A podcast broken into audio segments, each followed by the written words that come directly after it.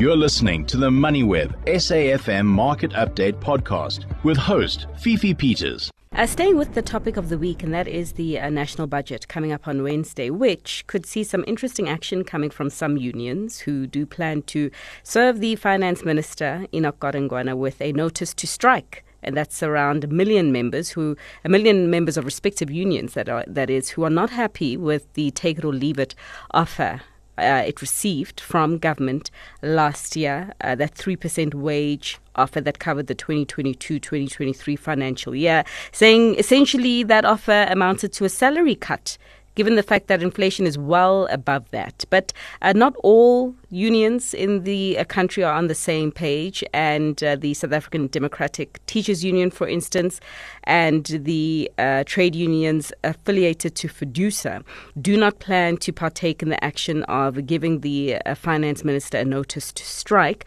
So we have a conversation right now with uh, with Yanni Oosthuizen, and he is the uh, national manager and the spokesperson for the uh, PSA, who are also not planning to serve the finance minister with a notice to strike. And I suppose the question is why.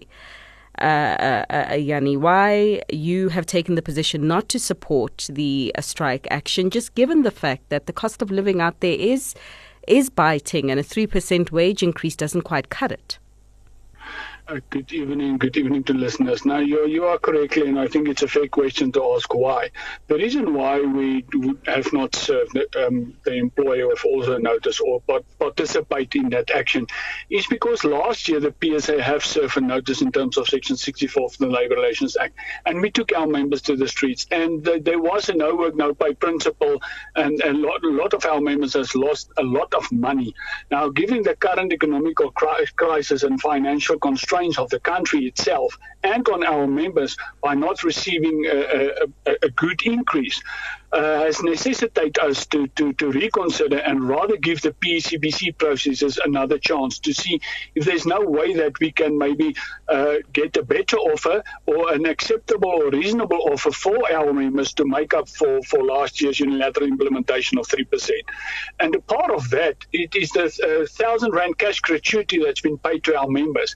This cash gratuity must stop the 31st of March 2023. Now, if it is stopped, our members will be in dire straits. They will be plunged in an economic crisis, a financial crisis, and therefore we need to try and to protect that and see how best we can get an offer from the employer which is inclusive of, of, of that, or how we can uh, get a buffer to, to, to, to protect them against that uh, possible uh, seizure of the of the thousand and cash gratuity. All right. So you're taking the position that better to have a job with some income than to have no job at all with no income, which again is uh, quite understandable in, in, in these times. But just given the upcoming wage negotiations that do start for the next financial year. This is 2023 2024. Uh, please correct me there if I'm wrong. You uh, have stated some of your expectations. My question to you is what happens if they are not met?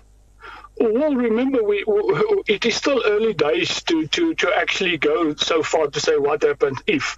Um, they have only tabled an offer of the 4.7, which is totally a ridiculous offer from where we are standing as the unions currently, because they've took the cash gratuity and converted it into a pensionable increase. So actually, in fact, it's a 0.5% increase that, that, that, they're trying to offer to our members, which is not acceptable to us. And we have, in no uncertain terms, make it clear that we will definitely not, not, not budge for that we are busy consolidating our our demands, which we will, in the course of this week, table our demands um, to, to the employer and it will be definitely inflation plus, an mm. inflation plus increase that we will demand from the unions because we need to, to also protect our members from those financial constraints that, that they are suffering, the electricity, the in, uh, inflation, the petrol prices, everything is going up. So somewhere, somehow, the employer needs to also understand that uh, public servants cannot all, always be at, at the tail end of receiving. Um, and that's why we said if we are not going to succeed, we do have recourse in terms of the Constitution and in terms of the Labour Relations Act. And uh, as I say, uh, we will we will definitely act upon our mandate of our members when we get there. But it's still early days to, to, to actually pronounce or to indicate if we're not going to succeed. We are full of hope that there will be a better offer, definitely a better offer for our members this time around. All right, Yanni, uh, thanks so much for that. We will uh, keep or closely watch the uh, negotiations that do take place between yourselves and the employer, which is government. Yanni Oosthuizen, the uh, national manager and spokesperson for the PSA. You've been listening to another MoneyWeb SAFM Market Update podcast, uploaded weekdays at 7 p.m. For more MoneyWeb podcasts, go to moneyweb.co.za or the app and follow MoneyWeb News for daily updates.